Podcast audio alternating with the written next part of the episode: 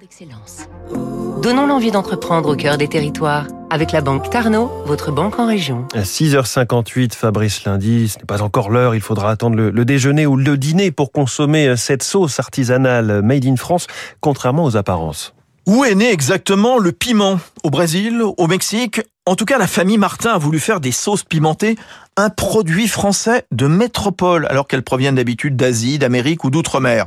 Le couple Martin, Jean-Baptiste et Anna, plus leur cousin Benjamin, tous cuisiniers, ils fabriquent des sauces artisanales. Ils ont ramené du monde entier des dizaines de variétés de piments qu'ils font pousser en agriculture raisonnée, à Viroflay dans les Yvelines, ou dans le sud-ouest s'il faut plus de soleil. Après la récolte, l'épice mature durant 6 à 8 mois en fût. La purée de piment est prête à être cuisinée avec du sucre, du vinaigre, de la tomate ou même des algues de Bretagne, comme la black belette. Il y en a pour tous les goûts parce que le piment, il est piquant ou doux.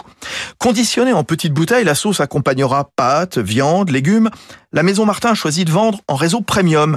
Épicerie fine, grand magasin, hôtellerie de luxe, Sofitel, Plaza Athénée, Hayat, Anna Martin. On a décidé de, de, faire un marché assez restreint au début, de par euh, notre capacité de production, parce que tout était fait à la main. C'était bien d'avoir des ambassadeurs qui pouvaient aussi expliquer nos produits dans les épiceries fines ainsi que dans les commerces de bouche spécialisés.